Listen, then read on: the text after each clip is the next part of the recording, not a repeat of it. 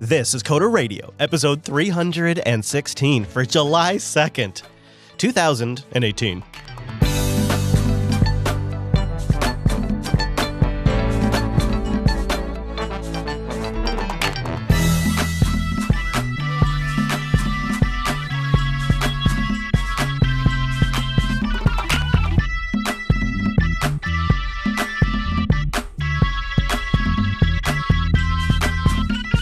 Everyone, and welcome to Coder Radio, Jupiter Broadcasting's weekly talk show taking a pragmatic look at the art and business of software development and its related technologies. This episode is brought to you by our two great sponsors, DigitalOcean and Linux Academy. I'll tell you more about those great sponsors as this here show goes on. Why me? Thanks for asking. My name is Chris. That's not what matters. No, what matters is that development monk, currently in a perched pose in front of his microphone in Florida, is Mr. Dominick. Hello, Mike. And the red, the white, and the blue of my text that will remind us that we beat those limey bastards. I, I, you know, I am, I am so glad you brought that up because I was just filling out the scrapbook last night about this, and this has been on my mind, and I wanted to ask you: Are you full, full Floridian, Floridian now? If you'll excuse it, because uh, you were pretty Jersey when I first met you. Have you made that transition now? You identify yourself as a full fledged FL. You know, that's a complicated question because what is a Floridian? Right. It depends on where you go. I would imagine it's a collection of things over time. You know, like uh, when I was down in Tejas, I met a lot of people who weren't native to Texas, but now consider themselves full Texans. So, so at some point, you make that transition. Like at some point, you know, you were a Mac user, and now you're not so much of a Mac user. You've made that transition. Everybody evolves. Everybody, everybody evolves. Well, So- I do wear a, a fedora now and a silk Hawaiian shirt pretty frequently. really? See, Damn you. Now I have passed you to taunt future you. It's it's so good. I, I hold a unique position of power. yes, I do. Had, had you been trolling Twitter, you would have seen a number of photos of me Yeah, I from did, my actually. vacation this weekend. Apparently, Yeah. you're a pirate puzzle solving um, uh, hero too. It looked like from the photos. That's awesome. Yeah, that looked like that was never- a good time. I've I've never done one of those uh, what those escape rooms. And by the way, I have finally found a practical use for AR. Oh. Enhanced escape rooms. Oh, really? Did you like measure some stuff? I mean, I was actually assuming. no, I secret- think I think someone should do that. Oh, yeah. Oh my god. Yeah. Oh my god. For like clues and stuff, that could be killer. But uh, in this case, it was the wife that got you out of it, wasn't it? I mean, be honest. It was probably all the wife. Yeah, you know, I looked at the p- pirate skeleton guy and I'm like, well, he has some rum left. Like, just chill with him for a while. I don't know. Yeah, I'm good here. You go ahead and figure it out, and then come back and get me. Yeah, let me let me know. Uh, cool. Well, so let's get to some follow up because we've got some hoopla that's developing today as we go on the air. We've got a really cool project that we want to tell you about the Uno platform, uh, which is an open source project to br- to make a bridge for iOS. But bridge what? Well, that's what you have to wait for. Uh, we have feedback to get into as well as if we have time. The seven top reasons after several studies why engineers leave positions in companies, and I want to see if they sync up with uh, with our thoughts. So let's start with the feedback. This one came in from Les, and he wants to make a bold prediction about Microsoft and Electron, following up on a thread that's been sort of bouncing around our show for a couple of weeks since the GitHub purchase. He says. As you've already noted, Microsoft has been testing some apps with the Electron technology. I think we could see a much larger project migrated to Electron over the coming years. Office. It wouldn't be an overnight switch, but Microsoft, having build, been building an online version of the suite, already has the base there. By moving it to an Electron app, they wouldn't have to maintain three code bases Windows, Mac, and web which would clearly save lots of development resources. Who knows? The move may even bring a version for Linux. Granted, it would use more RAM, but who's counting, right? Les uh, put into words exactly what I was thinking. Is I think the the the first major Microsoft application, like the the first application that's really core Microsoft that could be big, would possibly be Office as an Electron app. And this isn't something I'd even think would happen very soon. But as the Office 360 online version gets more and more complete and more and more competent, it does kind of seem like that might just be the route they take now, especially owning the back end tech to Electron. What do you think, Mike? Is that a step too far? So I agree that in some distant future we will have a version of Office written using web technologies. I, now, th- there was actually a rumor a couple weeks ago that like this was happening now. That's not the case at the moment, according to just like a bunch of people from Microsoft on Twitter. It does seem to me though that focusing on Electron itself is kind of missing the point. In a lot of ways, Electron is a shim, right? It's kind of a hack between doing native development and where I think we ultimately need to go, which is of course WebAssembly. Mm-hmm. So what what I would more see, and it's funny we mentioned uh, we're going to talk about Project Uno a little bit today. One of the endpoints that Product Uno can compile to is WebAssembly. WebAssembly. Yeah, I know that is really Right. cool. Yeah, so an official Microsoft Blush solution for, let's say, taking UWP, which is what Product Uno lets you work on that API, and compiling to WebAssembly would not only be more performant than Electron is currently, but it would completely uh, obviate the need to use Electron at all, which I think is the direction we're going, right? And Yeah. it doesn't have to just be UWP. I'm using that as an example. We talked about this a bit uh, uh, last Monday, or yeah, last Monday, that ultimately what you're going to want if we can somehow pull this off is WebAssembly to actually just be your target, right? And you can work and develop in whatever tool chain you're most comfortable with, but you'll be compiling to uh, to a standard, some sort of codified standard of WebAssembly, which currently does exist. It's just not. We're we're, we're very much in the early days. Yeah. But yeah, so I, I agree with you, Les, um, that ultimately I think we are going to have a web powered version of Office. I think Electron is just. Uh, people are, I think, a little too obsessed with Electron, to be honest with you. I think it's kind of a temporary thing. Don't get me wrong, it's going to be a ro- a lo- around for a long time, but you know, in three or four years, things are just going to compile to WebAssembly. And uh, I hope you're right. it. I would love I that. hope I'm right, too. Yeah, boy, oh, boy, howdy, as they say. All right. Well, I don't know if we have an answer for this next one, but I wanted to put it in the show because this could quite literally be the best question that's ever been sent into the show in the history of the podcast. It comes in from Robert, and get ready for this one. He says, I've got a coding question. I maintain a 1980s radar system for the FAA. It is a massive software project, almost entirely in C, that we have recently ported to machines running various versions of Linux. I'm currently working on converting it from a 32 serial port subsystem and external communications to an IP based communication systems in preparation for the TDM circuits no longer being supported by the telecom carriers anymore. One of the items to convert is a curses based terminal that is used for monitoring and control. I was thinking of converting it to a web based application. However, I've only worked on this one system for the last 25 years. So, what would be your recommendation for frameworks or packages or even languages to check out in order to accomplish this part of the task? What do you so basically the core thing he wants to do is go from a curses based terminal to a web application.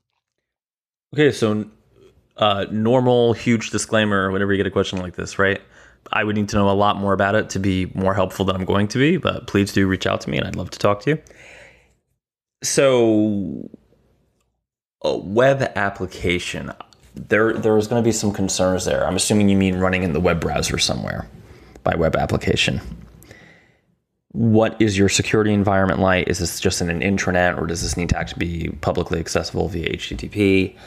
What does your data look like coming over? I mean, that's probably less of a concern because you can shove really any data over all kinds of weird protocols. Right. Fine. And what hooks is that C curses application or curses based application connected into? Is it a database? Is it a is it some sort of old IBM uh, messaging platform? Like what? right how the- proprietary is your existing solution right like is it you, you you know you mentioned that it's written in c my first kind of line of thinking would be well can we do this as like a modular migration and say you know either let's keep it in c++ or you know if you've ever been to the Coder Radio subreddit they will gleefully tell you to do it in rust um, or even go could even be an option but I, I think rust is probably more on the level that you're talking at here or is this kind of or is the desired outcome here just file a new project um, rewrite the whole damn thing from zero You know, I wonder, being familiar with C as he is, if Rust might not be a great choice in some regards. well no i wasn't kidding rust or go like from a language standpoint are probably great choices and i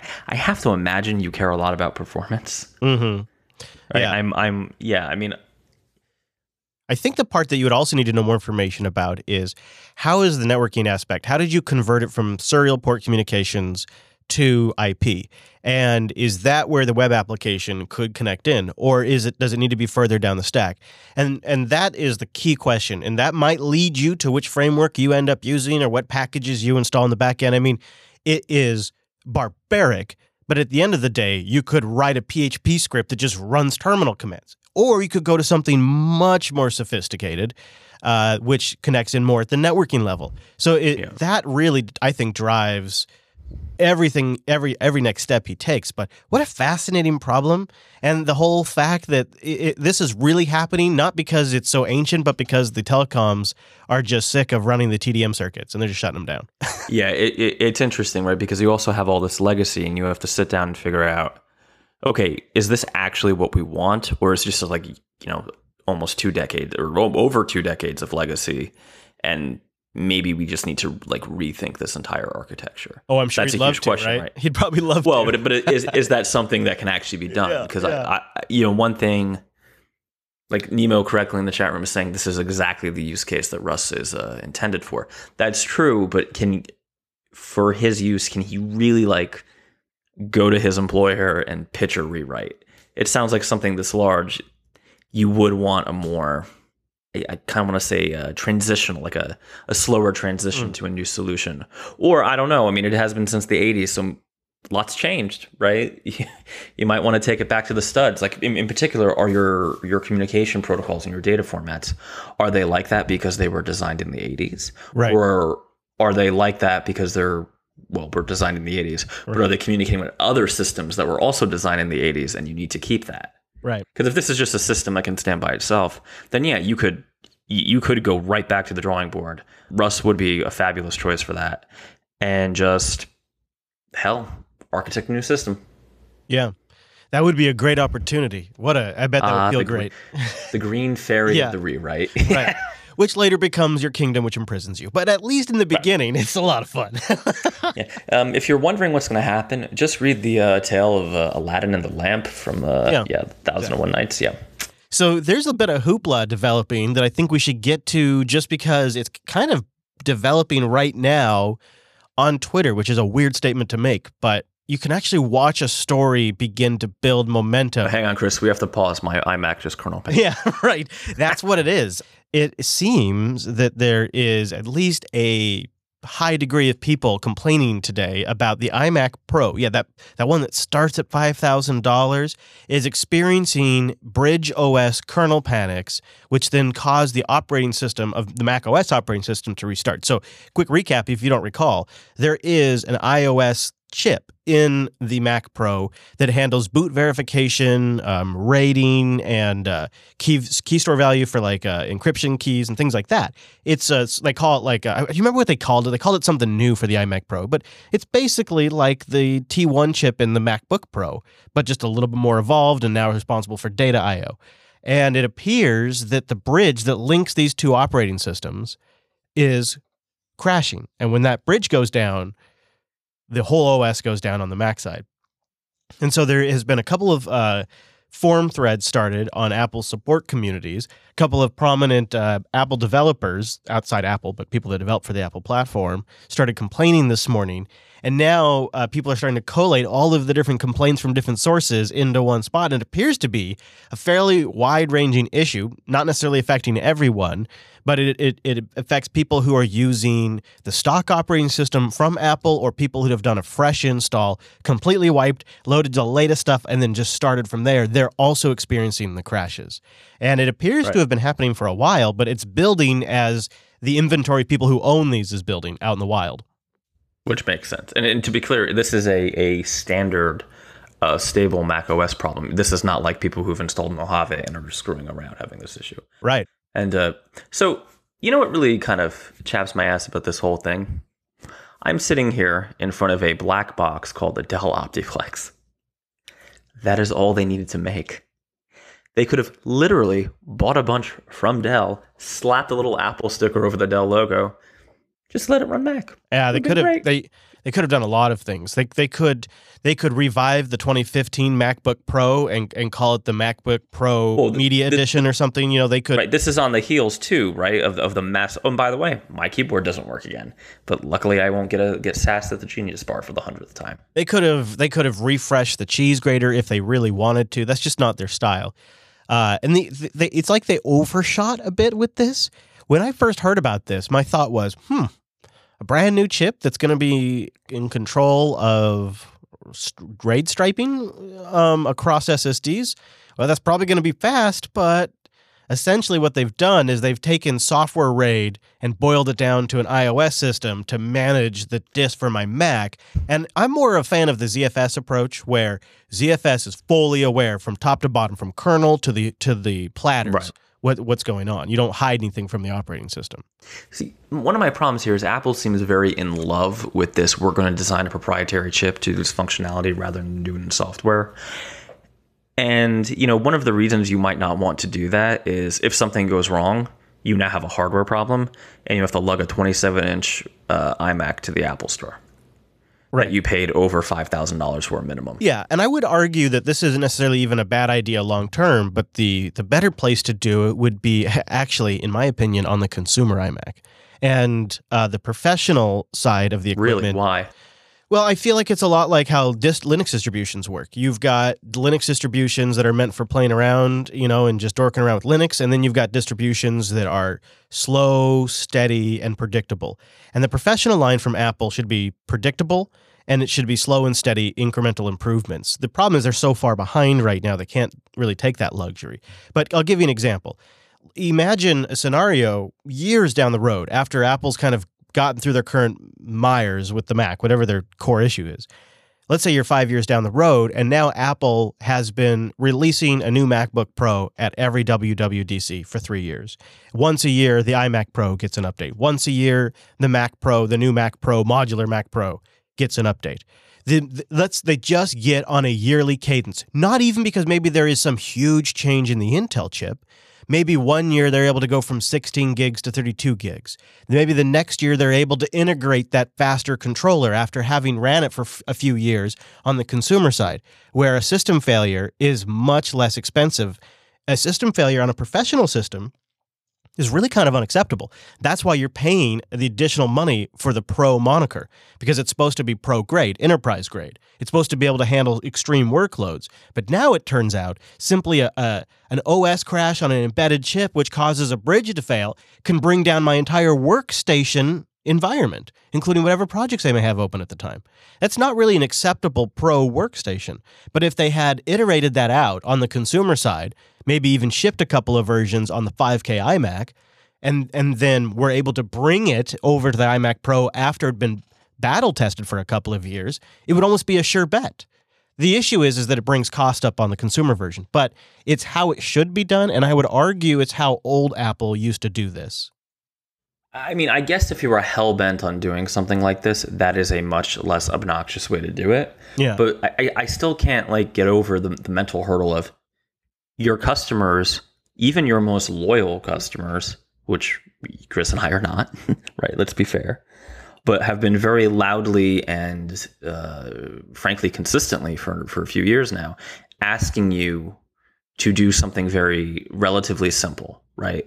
Build me a box with lots of RAM, an NVIDIA card. Some don't even want the NVIDIA card, um, and and let it be an Apple box. Make it nice, whatever, and run Mac OS on it. Yeah. and they just won't do it, right? Like the like. See, to me, this is going all the way back to the trash can MacBook. Um, sorry, the trash can Mac Pro, where people, myself included, got all excited when they heard new Mac Pro. Then you looked at it and was like, uh, what the hell is this? You know, iMac Pro could be great. I, I'm sure once they work out these kinks, it will be a great machine. But again, like, you're not doing what I would argue you're most important because they're the ones building that huge platform called iOS that you make all your money on, have asked you to do. And I, I'm having a really hard time uh, which is why I really don't use Macs anymore. Also, the keyboard's busted on my MacBook Pro again, so yay.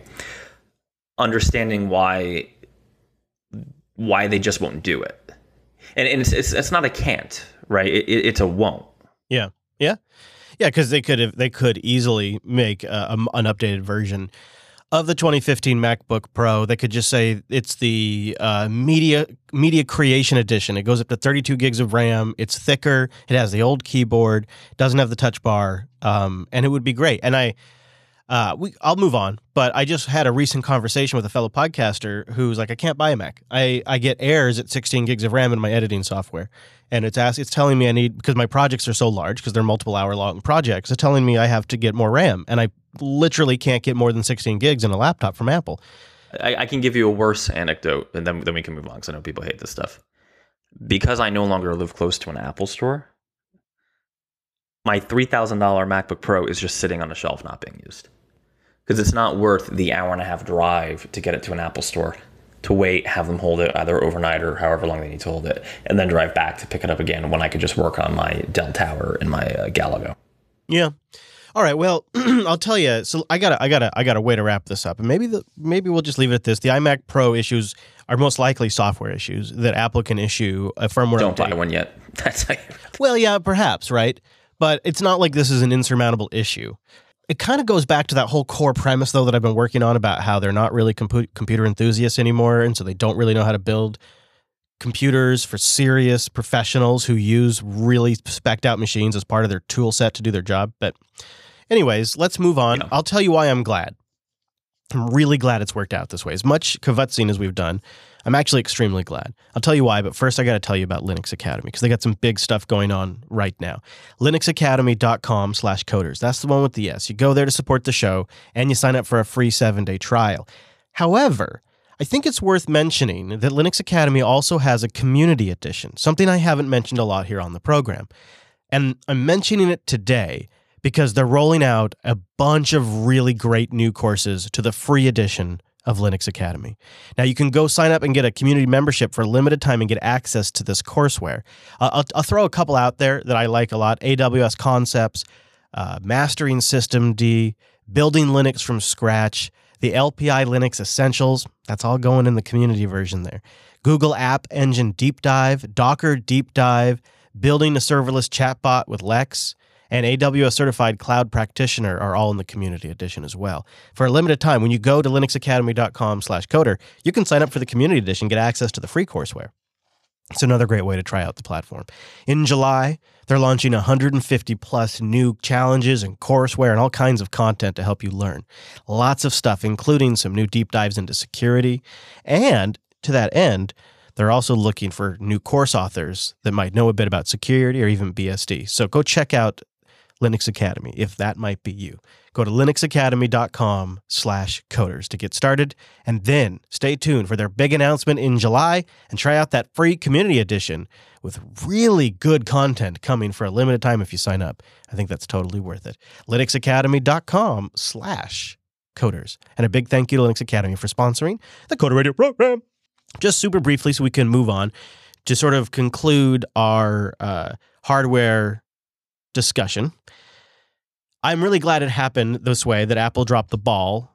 And the reason why I'm glad Apple dropped the ball is because it forced my hand to move on to something else. Like I just ended up having to find something to replace Audition, and I had to find something to replace Wirecast. I was more motivated on the Wirecast one, and I've ended up in a solution where I have I, am just so happy. I've, I've I'm still months into it. It's been I made this switch to Kubuntu 1804 when it shipped uh, in April, and um, I am just as thrilled about it today as I was back in April.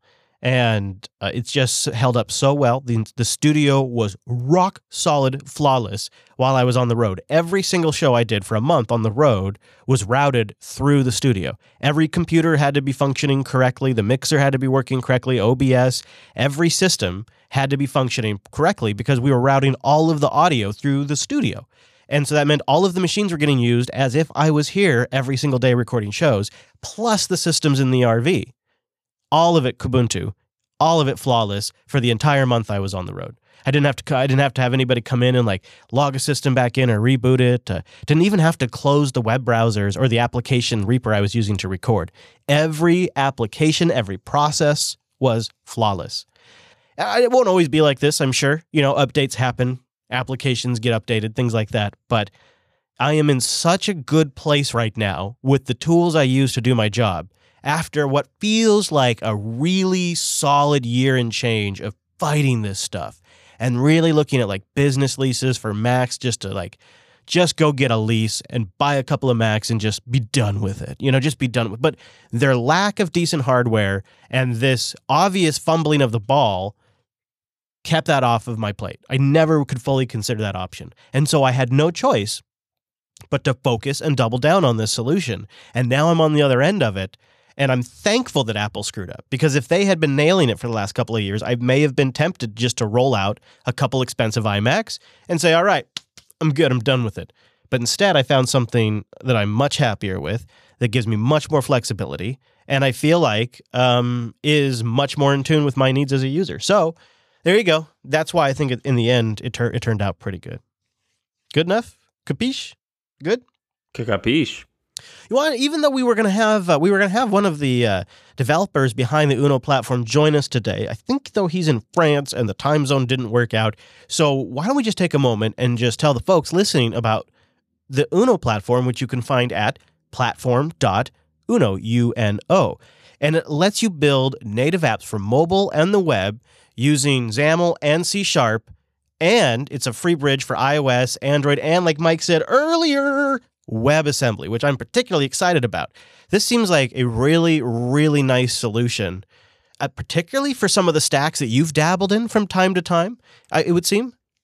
Yeah, so so an interesting thing that kind of led me to finding these guys um, was one I'm you know I'm a big fan of open source projects. I'm not huge on like buying com- proprietary software components from people uh, because I think it's not great for lots of reasons. So I was looking for something that is an easier bridge uh, between particularly iOS and Windows because as you know listeners will know i've been doing quite a lot of uh, c sharp development and basically windows development work um, but also needing to run it cross platform and this is actually a pretty clever uh, clever solution they have. The idea is on its basic level your interface right your api you're programming to is uh, vanilla uwp for the most part. Um, then it's i think the most recent so it's whatever the quote unquote creators update uwp is. And it cross compiles it under the hood using Xamarin for iOS and Android and some crazy stuff for WebAssembly. One of the hugest features I think is actually like this is one of the first and most interesting uh, solutions making my WebAssembly dreams come true. Where you're writing XAML, which for those who don't know, haven't worked in uh, any kind of like Microsofty technologies or Xamarin, XAML is kind of like a like an XML document format language um, let me change that layout format language. If you're familiar with native Android development, where it uses uh, XAML files for layouts, it's like that. XAML is basically XML-ish, right? It comp- it transpiles your XAML into your web UI in WebAssembly, so you are not screwing around with CSS Uh-huh. and, and any of that crap. You're writing your XAML just like you are for your your uh, UWP client and for your uh, iOS client, Wow. and it's just becoming HTML5. Huh.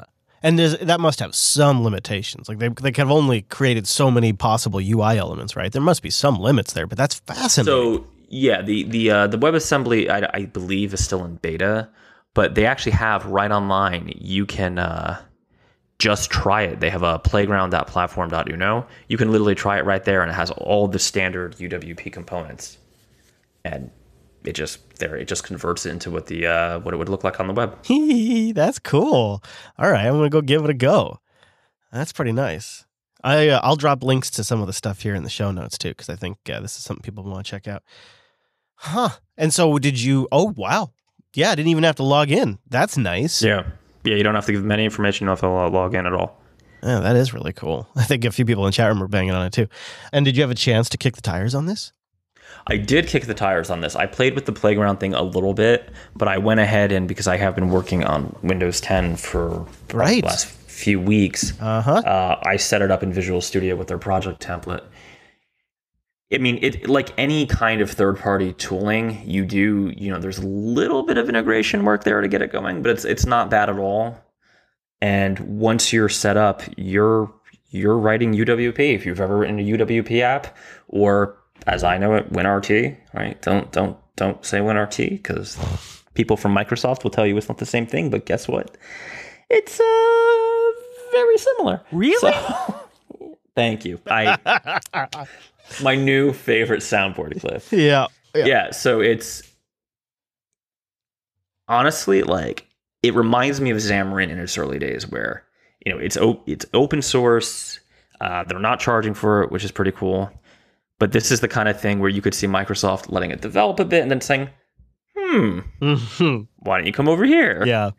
yeah. And I'm all for that if we can further my uh, WebAssembly dominance of the world, which is what I want. Looks pretty slick. It looks like it's really well put together. They must have a team behind them too, because the website's great. The whole thing looks like Yeah. it's really in depth. There is momentum here, my friend. I tell you what, isn't that interesting? Oh, there is, and of course it's C sharp. Oh, he's in So you get all Montreal. oh, okay. Montreal and, and, and good old French Canada. Yeah, right. Okay, You that's get what it was. yeah Okay. yeah it's I thought you get all the joys French.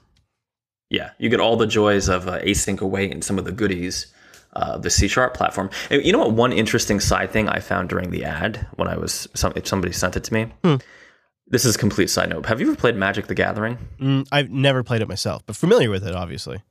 Well, you know they launched uh, Wizards of the Coast company who makes it. Yeah. launched a, uh, a an online game. I think it's called. And someone please Right. correct me in the chat room. Magic Arena or something like that. Okay. They're using Kubernetes, Docker, and .NET Core. of course they. So if you if you're at Wizards of the Coast and you're a listener of this show, yeah, right. you, you basically just hit the Coder Radio hat trick right there. Yeah, that's fascinating. Yeah, that's. It's- it's- I think that's yeah, going to be a more and more common stack. I bet you it's more and more common than we know now.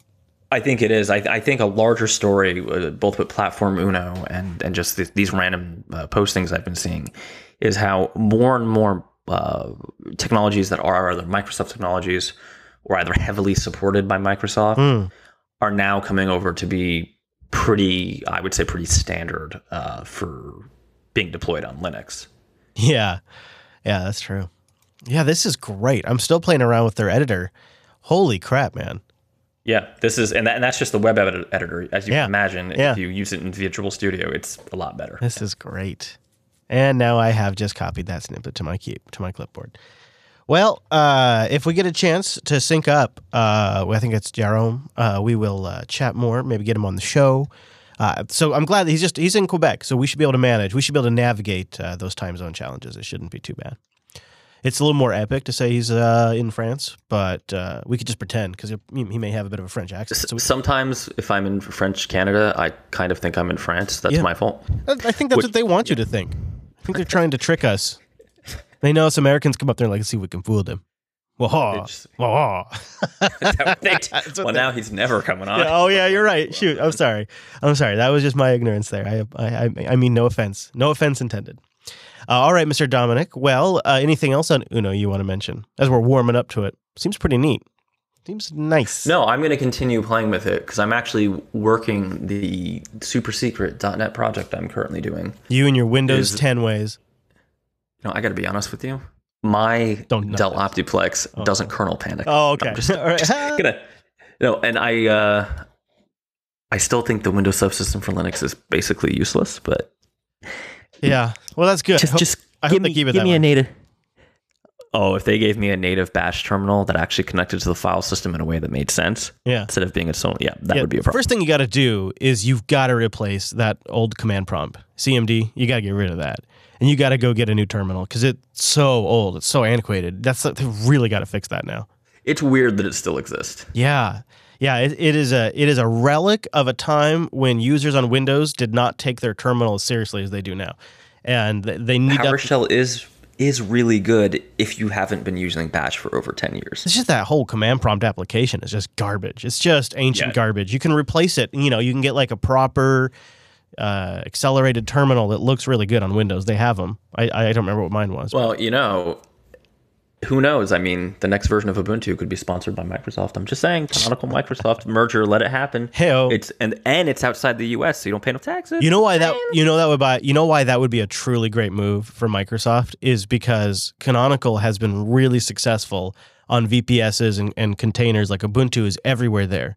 Uh, and it would give them an instant in to a lot of other infrastructures if they could do that. Like DigitalOcean. Go to do.co slash coder, no S on this one, to get a $100 credit. And this is the best deal in infrastructure because they have super fast SSDs on all of their rigs, 40 gigabit connections coming to them hypervisors, data centers all over the world. And they manage to make it all usable with a slick, simple UI. And they have team account functionality, which is great, especially like for me when I'm working with a group of audience members who maybe are setting up, say, like a PeerTube server for us right now, I can give them control over certain droplets. It's really a slick system and it's really universally usable. For people that are just getting involved or people that have been deploying servers for years, they, they can get a lot of traction with their interface. Plus, they wrap it all up with a great, well documented API that you can start writing against right now. They have high performance CPUs too uh, that give you essentially metal performance. That's what I've set up for our PeerTube instance that we're working on. Is it's a super high CPU, really two blazing fast cores. That way we can transcode video in the background. They also have more flexible droplets where you can mix and match resources. My favorite system, the one I deploy for things like Nextcloud or Mumble or a Minecraft server, is three cents an hour. It's great. It's three cents an hour, and you get SSDs for everything, plenty of transfer, fast CPUs. They've got cloud firewalls, monitoring and alerting. It's a fantastic service, and you can get a one hundred one hundred dollar credit. One hundred a one hundred credit. Yeah, a one hundred dollar credit when you go to DigitalOcean, when you go to do.co slash, yeah, no, I know, $100. I know, it's true. do.co slash coder and uh, sign up with a new account. You can use $100 for 60 days. They also have a bunch of great tutorials on uh, that Kubernetes we were just talking about, if you want to read up more on that. And messing around with Nginx, Let's Encrypt, and FreeBSD, a guide on that, all over in the DigitalOcean community section. That's do.co slash coder. Now, I thought maybe we'd wrap up, unless uh, unless you want to go in a different direction, we could wrap up with why people seem to be leaving jobs in the IT and engineering field. And uh, this is a report that actually DigitalOcean uh, commissioned. So, speaking of our fine sponsor, um, they found that there was lots of varied reasons, but when they were able to kind of distill it down, they had seven sort of categories as to why people were leaving uh, software engineering, just general engineering jobs. Um, so let's start with number seven. The number seven reason why staff was leaving is because they were offered better benefits elsewhere. So that was uh, 16% of the respondents. Number six, 18% of the respondents said there were just too many stagnant projects, sort of like a dark cloud over their head. That was why 18% left engineering positions. Number five, 19%, I wanted more freedom to work remotely. Number five in the top seven list, almost right there in the middle, is because people wanted to work remotely. And so they left for opportunities that allowed them to work remotely. That's a decent amount. Number four, 21% of respondents. I was offered higher compensation elsewhere. So, number four is making more money. All about that money. Number three, 31%. The company used inefficient or obsolete technologies. That's the number three reason.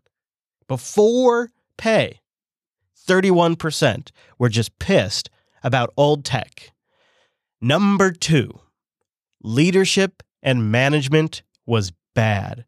47%.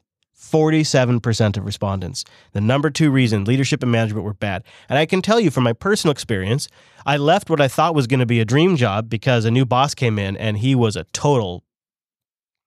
I had issues.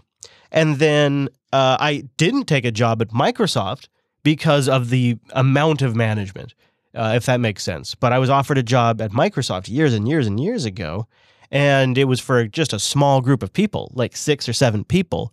And I had had to be interviewed by three managers, three managers for a team of seven. This is years ago, but I thought, no way. I'm not going to have three bosses for a team of seven. I would have been the eighth person. No way. So I declined it. So I've, I've left a job because of a bad boss. And it was a real shame because he replaced a gal that was, uh, she wasn't technically the most up to date, but man, she had great judgment. She was just a great boss. She trusted uh, me at the right times and asked questions at the right times. And they replaced her with this this this buffoon from Boeing. It was just the worst. All right, the number one reason people leave engineering positions. 49% of respondents, the number one reason, the position lacked opportunities for growth and development. They hit a wall and they don't want to go into management.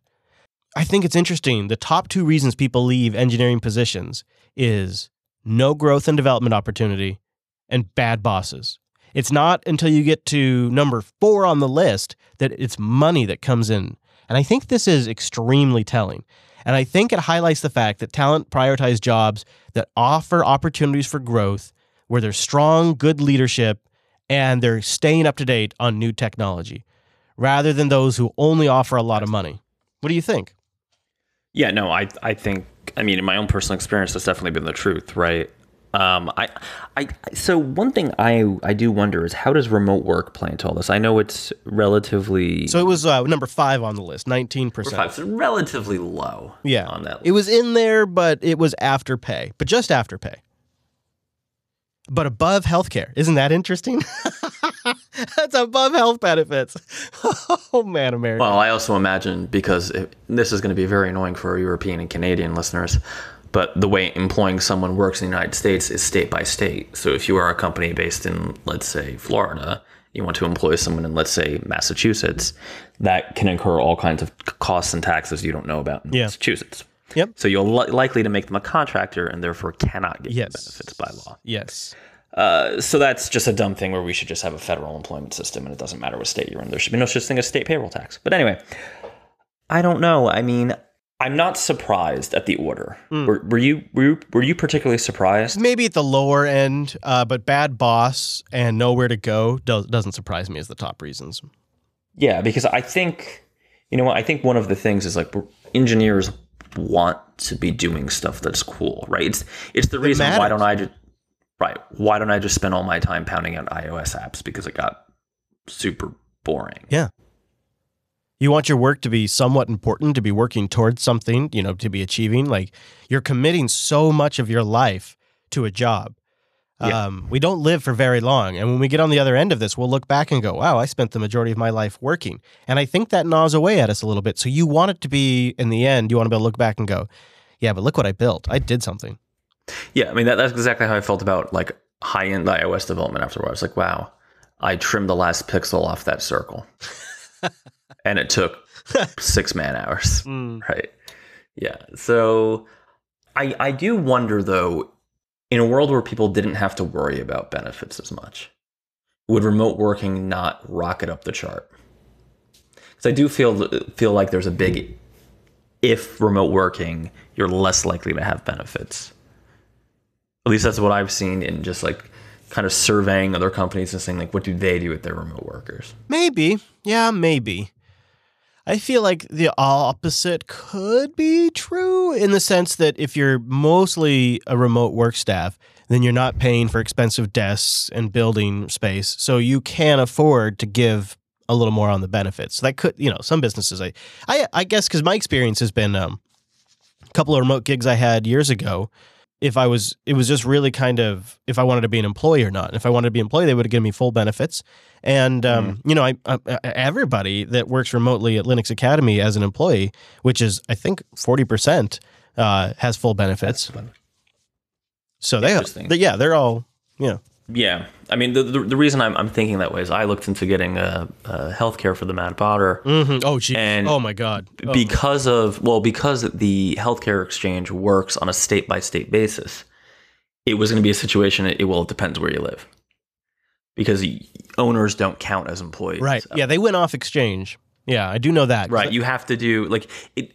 So maybe maybe the actual problem I'm addressing is that all this crap should be federal, right? Like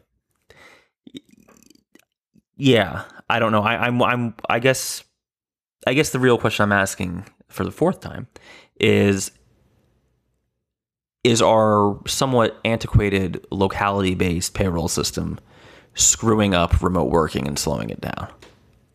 Yeah. right our territorial based system in the united states where like because I, I i could in a theoretical world see a company that's small saying we don't want to hire someone in new york city because if we do that and make them an employee now we're subject to new york taxes Right. That's what I've been saying for a really long time. I think since the beginning of the show almost that it's going to be uh, an, an economy of contractors, chicken farmers. Really. right well that was our last our last episode Yep. right yeah Yeah. or you i mean But how, but, how like, else do you solve that when you want to have more remote work when bandwidth What do is you mean how else do you solve it? There's a bunch of old dudes and gals in, in, in Virginia and DC that could just like change the law Sure. tomorrow. Or I could move to Canada or any other Western nation. Sure. I, I mean, I acknowledge that. But as is, it seems like nothing changes. So it seems like the the the the immediate action that business can take is just to contract all these people. well, 1099 them out, right? Because if, if they don't if they don't report to your office, it's really easy to say they're a contract. Or have enough money to buy a premium insurance package that is a commercial offering that you can offer to all of your employees from one spe- which is extremely expensive. Extremely expensive, and you have to be already at a certain scale to, Yep. act, to even Yeah. like think about. we like couldn't that. we couldn't like JB like I couldn't like come up with I like we had talked about could we make an insurance program for Jupiter Broadcasting because right. Angela and I need insurance and everybody else needs insurance so we could offer it to hosts and no can't do it can't do it. Got to have a certain set amount of employees all those revenue requirements. It's so I don't have health insurance. I just don't have it anymore. I just don't have health Yeah, this whole I- year I, I- haven't I haven't had it. Yeah, I, I just buy it for myself off the exchange personally, but it's yeah, we ran into the same situation with the Mad Botter where we have a few more people than JB, but because we're distributed, it, it doesn't matter. We had to be not enough of us who didn't own uh, shares in the company were were were in the same place. Ooh, right sorry. no what you, I know what you mean yeah Yeah. So Oh yeah. Well, so just a couple of last notes, uh, and I've heard this a lot. You've probably heard this too. Is uh, when surveyed, so they also did surveys of companies, and uh, the CIOs said that the number one obstacle to obtaining their objectives that they've either committed to or been placed on them is talent and retaining talent. Forty-four percent of companies said they struggled to retain IT talent. And uh, I've definitely heard that. I've heard a lot of horror stories about that and uh, it's it's Yeah, more I- so when it's competitive out there. personally had issues with that. Yeah, Yeah, it's yeah, and that's another thing where I do wonder how remote work comes into that because do you run the risk of having like a mercenary culture? But I I, I don't think it's true. Like Linux Academy has it together, and uh, a lot of other companies. seems like are. GitLab did too, right? And I know, Yeah, uh, it, it- yeah, it definitely has it together over there. Yeah, and I know DigitalOcean has a fair amount of remote workers, but they're more centralized than like they only have like a handful of remote work. But you know, it's because they're a decent sized company. I think it's still Yeah. 30, 40 people. Um, Hmm. Yeah, interesting. It uh, it is it is right now. It seems to be a, at least here in the Pacific Northwest a fairly competitive market for uh, employees, and employers are having to kind of hustle a little bit in some areas. So that's good, depending on you know depending on the career track that you're in.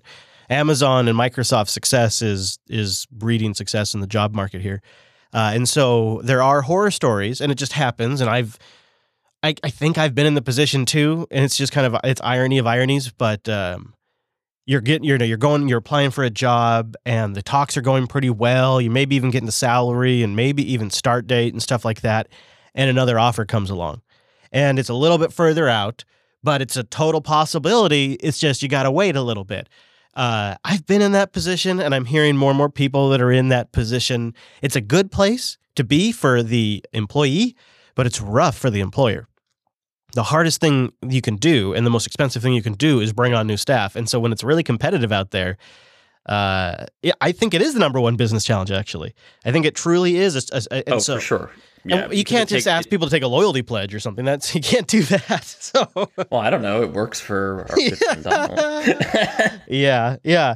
I don't know if that was the yeah. I don't think that's a. He's a jackass. It's probably not the way to go though, because uh, uh, there's uh, that whole fair work clause. But, anyways, we'll put links to the stuff we talked about in the show notes today. We'll see if maybe Jerome, Jerome, Jerome, maybe he'll be able to join us from Uno. It looks like a really cool project, and it's open source software too, which is always pretty great. And um, yeah, anything else we want to cover on this week's episode, Mr. Dominick? Uh, no, don't hate me because I'm running Windows 10. I'm doing it for the money. Yeah, and remember, if you shake it more than three times, you're you're playing with it. You can follow the network at Jupiter Signal. I'm at Chris LAS. Mr. Dominick over there probably has various places he'd like you to follow him. What what do you want to give? Go to go to at Dominucco and DominickM.com. God, that's wise. Coder.show for links to everything we talked about. Coder.show slash 316 for today's episodes. And Coder.show slash subscribe for all the ways to get this here episode automatically. It's like chicken farmers in your podcast catcher. I don't know. I had to get a chicken farmer reference in there. Had to. Had to. Thanks so much for joining us. We'll see you right back here next week.